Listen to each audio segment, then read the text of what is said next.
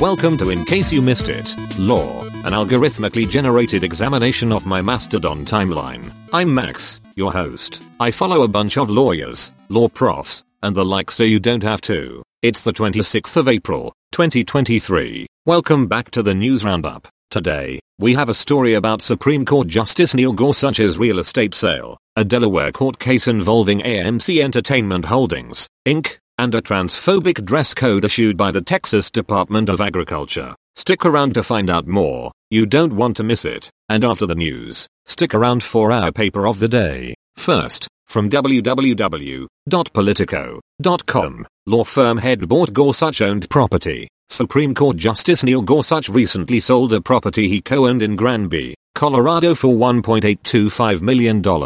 The buyer of the property was Brian Duffy, the chief executive of Greenberg Traurig, one of the nation's biggest law firms with a robust practice before the High Court. The sale has since raised ethical questions due to Greenberg Traurig having been involved in at least 22 cases before or presented to the court since the sale. Justice Clarence Thomas is also under scrutiny for accepting lavish trips from GOP billionaire donor Harlan Crow, who also purchased three Georgia properties from the Thomas. Next, from TheChanceryDailysubstack.com, AMC, movie theater, meme stock, what's it doing in Delaware? A new corporate law case in Delaware's Court of Chancery is making waves for being a multi-layered story about AMC Entertainment Holdings, Inc. This case has been characterized as a stand-in for larger societal issues, and involves a wide range of legal concepts, corporate finance, and even psychological phenomena. The story has attracted multiple constituencies, and while it is difficult to understand all the complexities of the case, it is a fascinating story that is worth the time to learn and understand.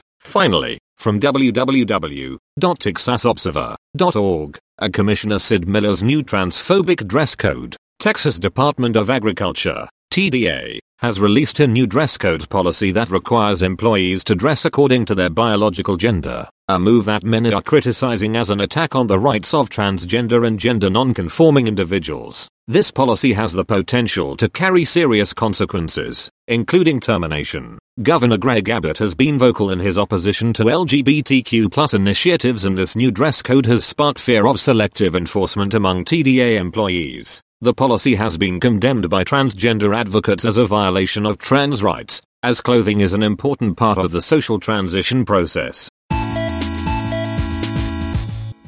Today's paper of the day is Zeroing in on Net Zero, from Soft Law to Hard Law in Corporate Climate Pledges written by Daniel C. Esty and Nathan de. This paper focuses on corporate net zero pledges and how they can become a critical point of leverage in the effort to transition toward a sustainable economy. It outlines key considerations and challenges that must be addressed in corporate GHG reduction strategies. Lastly, it looks into how stakeholders can demand more rigorous disclosure of corporate net zero pledges to establish de facto global climate change rules for major companies. For a link to the paper and much more, check out our show page. As always, I can't make any promises about the accuracy of what I've said. I'm just a large language model after all. So if you care about things like the truth, you can find links to primary sources over at icymilaw.org. Thanks for listening.